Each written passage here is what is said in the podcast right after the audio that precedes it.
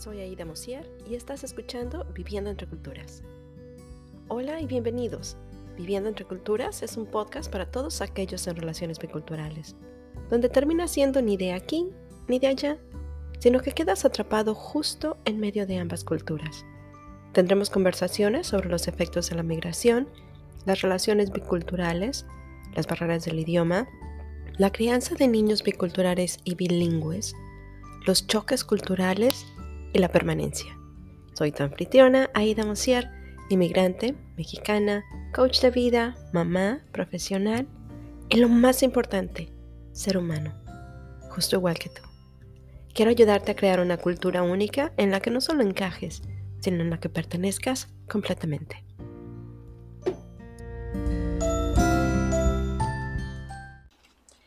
Hola, feliz viernes. Espero que estén pasando un día maravilloso. Es un día frío aquí en el Pacífico Noroeste, pero es el último día de vacaciones de los niños, así que espero que puedan disfrutarlo. Nosotros tuvimos un excelente fin de semana. Nos fuimos la semana pasada y parte de esta, de esta semana tuvimos la oportunidad de irnos a Vancouver y pasamos unos días fantásticos. Si no han ido a Lynn Canyon y a, perdón, Capistra, Capilano, ay Dios mío, ya hasta se me olvidó cómo hablar, a Capilano Bridge, la verdad es que son impresionantes. Capilano se supone que es así como que lo mejor que hay en Vancouver. Y no lo voy a negar, está precioso. Sin embargo, me sentí como que en Disneylandia. Tienen ahorita eh, lo que le llaman las luces del amor, the love lights, y está lleno de lucecitas como ponen para Navidad. Lo cierto es que Link Canyon a mí me gustó más porque era mucho más natural.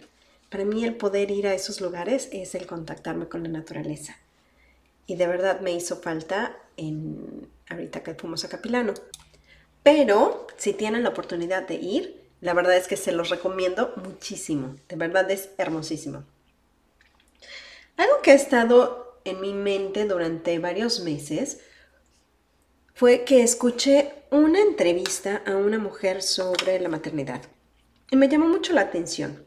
No voy a decir que me sorprendió, pero sí me llamó la atención. La, entrevista, la mujer era una ejecutiva que viajaba y habla sobre la presión que tenemos las mujeres en, en, la cultura por tener hijos que es algo de alguna forma que se espera que hagamos. Y que después, una vez que los tienes, por ejemplo, si trabajas, la gente te ve mal porque igual viajas o trabajas largas horas y tienes una niñera para que te ayude con tu hijo o alguien más de tu familia te ayuda con el hijo. Y entonces la gente te ve mal. Y por supuesto, creo que el mayor problema no es eso, sino que la mamá se siente que no eres adecuada. Y entonces tenemos como que remordimientos y mucha gente se arrepiente de haber tenido hijos.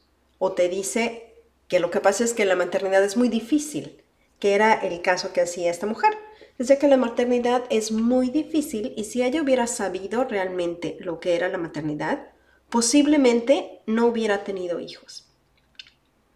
Ahora, yo no estoy segura cómo me siento al respecto. Creo que realmente hay muchas cosas que efectivamente la sociedad espera que tengamos hijos. Pero además, no solo eso, creo que de alguna forma tenemos como que una glorificación y una fantasía de lo que es la maternidad y el, y el estar embarazado. Lo cierto es que yo siempre he dicho que la maternidad y el embarazo es un culto secreto. Y es un culto porque nadie sabe qué pasa, ni nadie sabe qué esperar, hasta que estás adentro y no hay manera de salirte. De verdad. No sé si esa, ese no hablar de, de lo que pasa o de lo que realmente es la maternidad viene de nuestras propias creencias, de del pensar que si reconocemos que las cosas son distintas o que no todo es miel sobre hojuelas, quiere decir que somos malas madres o quiere decir que no queremos a nuestros hijos. Por ejemplo, empecemos ahora sí que vayamos al principio. Empecemos por la, el embarazo. El embarazo no es lo que nos pintan en, en las películas. Por supuesto, para poder vendernos la ropa hermosa de embarazo, nos ponen unas modelos fabulosas que ah, se les ve nada más la pancita y que se ven divinas, que su cara no cambia, que su cuerpo no cambia tanto. Sin embargo, el, el crecer a un niño adentro de tu cuerpo cambia completamente tu cuerpo. Realmente, digamos que lo toman. Es suyo, ya no es tuyo, es completamente de ellos. Y entonces los cambios que tu cuerpo tiene son cambios que tú no reconoces. Acné. Una de las cosas que, por ejemplo, que a mí me pasó, que recuerdo que estaba, realmente quería llorar, es que yo durante mi adolescencia jamás tuve acné. Cuando me embaracé, mi acné era terrible. Eran las hormonas, los calores. Te mueres de calor no es simplemente que suban y bajen. No es, no es así como en la menopausia que dices los calores suben y después el calor baja. No, no, no. Tienes calor. La mayor parte de la gente que, con la que ha platicado al respecto, los, el último trimestre, te la pasas acalorado todo el tiempo. Los dolores de cabeza. Algunas gentes tienen el vómito, el vómito matutino. Ahora, yo siempre pensé que solo era matutino, pero no solo es matutino, hay quienes les dan la tarde. Y es, son cosas de que no haces más que levantarte de la cama y lo primero que vas a hacer es volver al estómago. Los mareos. Pero igual, no es a todas las personas. algunas les pasan, a otras no. Una, una de las cosas que, por ejemplo, yo jamás había escuchado fue que a mí las manos me dejaron de servir prácticamente. Estaba yo tan, tan hinchada, tenía mucha retención de líquidos. Y estaba tan hinchada que las manos no me funcionaban. El último mes de mi embarazo, realmente comí puras cosas que se podían comer con las manos. Muchas tostadas, ensaladas, porque no podía realmente utilizar los cubiertos. Mis manos no me funcionaban. Y igual, para poder este, vestir al bebé. Cuando nació era terrible porque las manos dejaron de funcionarme durante el último trimestre, no es cierto, como el último mes del embarazo y el primer mes de vida de mi hijo. Pero todas estas cosas son normales, no le pasan a todo el mundo, así como preeclampsia, como diabetes, el azúcar, la, subida de la presión. No, no le pasa a todo el mundo. Pero son cosas muy normales que igual y más de la mitad de las mujeres las tienen. Nada más que no lo platicamos, porque no son lindas, no, no son femeninas. Y esta parte no es nada más culpa, digamos, de, cuestión de, sociedad, no nada más es parte de los hombres, sino que como mujeres perpetuamos esta, estas, esta imagen, porque no hablamos al respecto, no hablamos de las partes feas, de las partes que no son, digamos que de señoritas. Y eso nada más es en cuestión, así por encimita, lo que es el embarazo. Ahora, vayamos al parto. El parto que digo, sin mentirles, por lo menos, como dicen, cada quien habla como le fue en la feria. A mí no me fue nada bien en, mi, en mi parto. La verdad es que me fue terrible. Fue un parto vaginal. Yo había esperado tenerlo sin ayuda de ningún medicamento, pero no se pudo. Dije, perfecto, no importa. Tengo recuerdos muy lindos porque tenía yo todo listo, tenía yo la ilusión de ver al bebé. Pero fueron 12 horas, más de 24 horas de, labor de parto, completamente dolorosas. Y lo que mucha gente no te dice es que las posibilidades, cuando vas a tener un parto vaginal, las posibilidades de tener una Ya hasta se me olvidó cómo se llaman. ¿Ya ven? Las posibilidades de tener un desgarre cuando tienes un, un parto vaginal son muy grandes. Lo cual te pone en una posición donde no solo te estás recuperando del parto, sino que además te estás recuperando del desgarre. Tienes que cuidarte todavía más. Y empieza ahí nada más el parto. Todo muy lindo, la primera noche sales del hospital y cuando ves, te preguntan, yo recuerdo muy bien, no, nosotros nos preguntaron si traíamos nuestro carrito, del, nuestro asiento del carro, dijimos, claro que sí, aquí está. Salimos y a la hora que nos dan el niño, que nos dice, ok, ya están listos, nada más nos quedamos viendo como, ok, ¿y ahora qué hacemos? Nos dieron una hojita, literal, una hojita con, una, con un par de instrucciones y eso era todo. Nadie te prepara para ser padre. Vas a las pláticas, pero realmente las pláticas no te dicen nada.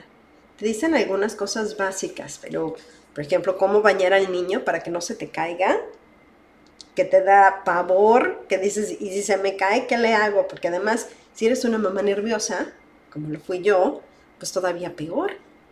Pero ahí empieza, ahí empieza una de las grandes, o de los grandes problemas de la maternidad, que no tenemos encima de todo. Déjenme regresarme. Primero, que nadie te platica cómo es, nadie te dice qué es lo que pasa hasta que estás en ese momento. Cuando vas a las clases, son muy técnicas, no son prácticas. Por ejemplo, ¿cómo bañas al bebé para que no se te caiga? ¿Dónde lo pueden bañar? Yo conozco a mucha gente que lo bañó, en lugar de tener una tinita, los bañaban en el, en el fregadero, porque era más fácil para ellos. Nunca se me ocurrió, pero pues tiene sentido. Pero si encima de todo vives en otro país y estás tú sola y no tienes a nadie que hable tu idioma cerca de ti, no tienes a tu familia para que te apoye, estás peleando no solo contra el hecho de que eres una mamá primeriza, que no sabías nada de lo que te esperaba, sino que además las cuestiones culturales, las diferencias de lo que es importante para ti, lo que es importante, por ejemplo, para el médico, para la gente que está alrededor, lo que piensan que es normal y natural, es bien difícil porque te sientes completamente fuera del lugar. Pero digamos que todo sigue normal. ¿Sale? Que tú ya tienes tu vida planeada, ya sabes exactamente lo que vas a hacer, porque vamos a empezar igual lo que vemos de lo que significa ser padre son las películas, las fotos. Vas a las tiendas, todas las tiendas de bebés tienen unas fotos hermosísimas de unos bebés preciosísimos. Pero ¿quién me dice o quién ha visto la foto de un bebé en un, que se está peleando con sus papás cuando lo están poniendo en el, en el carrito, del, en la silleta del carro? Nadie. Porque no hablamos de eso. No decimos que más del 90% de las veces cuando vas a poner al chamaco en el, en el asiento del carro, pega de gritos. Igual y no más del 90% de las veces, pero para nosotros así fue. Hay niños a los que no les gusta, niños a los que les da vértigo, niños que tienen problemas sensoriales y que entonces no les gusta estar atrapados en ningún espacio. Y entonces, ¿qué haces? Todo lo que te dicen llévatelos a pasear, ponlos en el asiento del carro y ponlos en la lavadora para que se duermen, nada funciona. ¿Cuál es otra de las cosas que vemos? Los niños durmiendo. La mercadotecnia es maravillosa y hace nuestro trabajo todavía peor. ¿Por qué? Porque te enseñan a los niños todos durmiéndose en su cuna, bien lindos, que llegan los papás y nada más les, ponen clic en les hacen clic a la, a la lamparita que da de vueltas y que te ponen todas las estrellas y los niños se quedan dormidos mágicamente. No te dicen que te vas a pasar noches en vela, que cuando dicen dormir toda la noche son prácticamente cuatro horas. Eso es que un niño duerma toda la noche. Para mí eso no es una noche completa. Pero que te vas a desvelar, que vas a pasar prácticamente seis meses sin poder dormir estando zombie. Que no vas a tener ropa limpia. Porque toda tu ropa va a estar llena de vómito.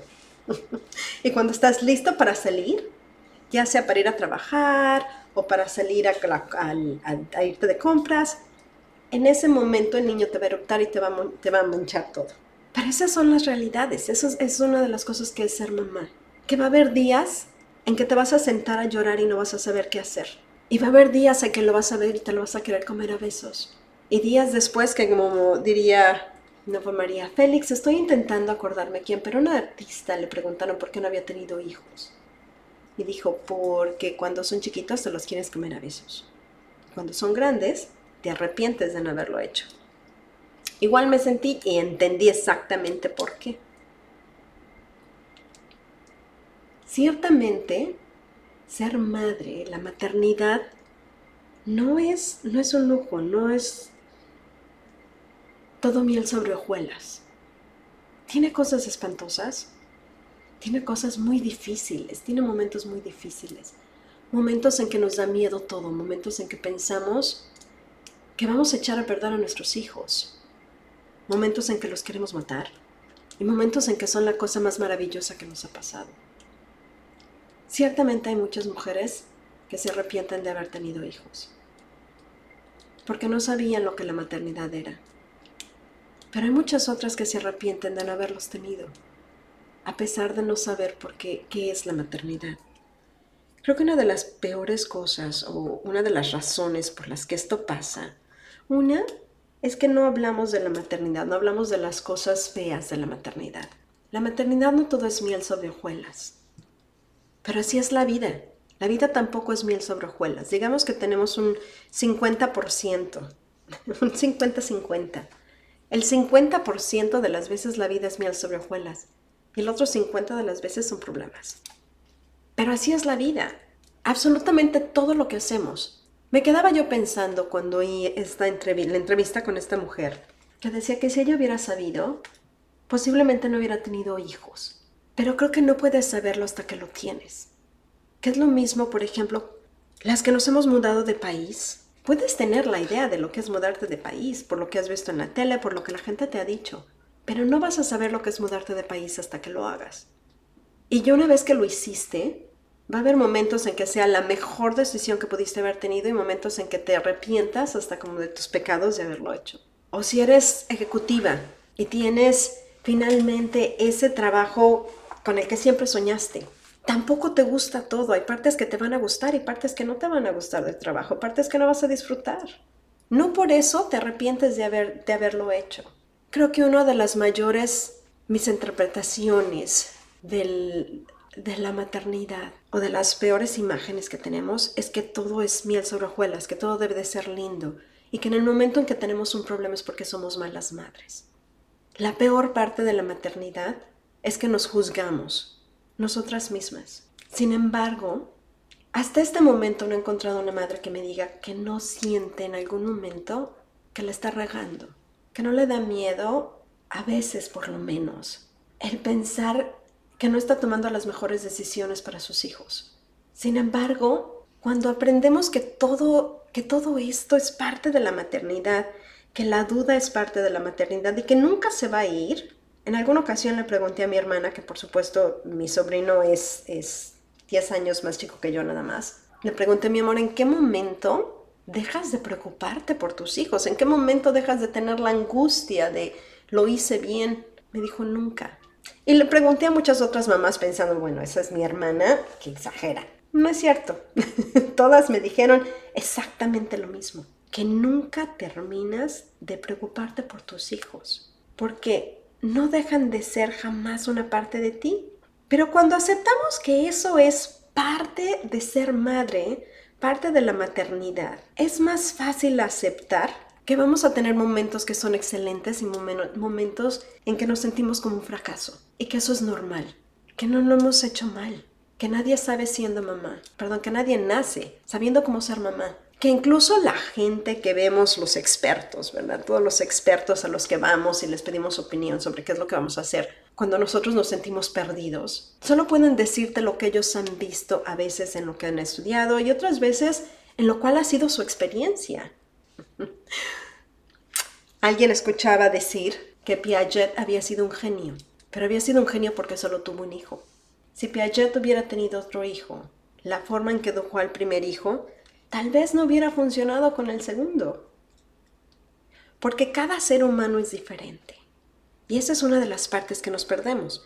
Todas las mamás somos diferentes y todos los hijos somos diferentes. Pero yo realmente creo que nuestros hijos nos fueron mandados porque nosotros somos los mejores padres para ellos, que nos escogieron, por alguna razón. O ellos necesitan aprender algo, nosotros necesitamos aprender algo.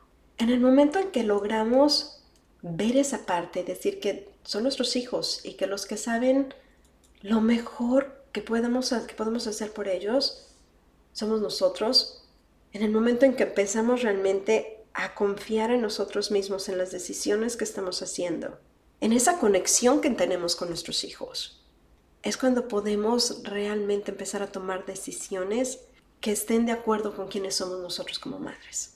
Y aún así, no siempre va a ser perfecto. Pero igual, la vida no es perfecta. En la maternidad tampoco lo es. Tiene unas cosas hermosas. Así como hay momentos en que recuerdo los primeros seis meses de vida de mi hijo fueron algunos de los mejores, y algunos de los peores momentos de mi vida, puedo decir que el momento en que escuché su corazón por primera vez fue hermosísimo. Fue el mejor regalo que pude haber tenido. Pero tenemos que reconocer que necesitamos seguir intentando, que la maternidad la mitad de las veces se va a sentir como que estamos en el cielo y la mitad de las veces como que estamos en el infierno. es, es un sube y baja.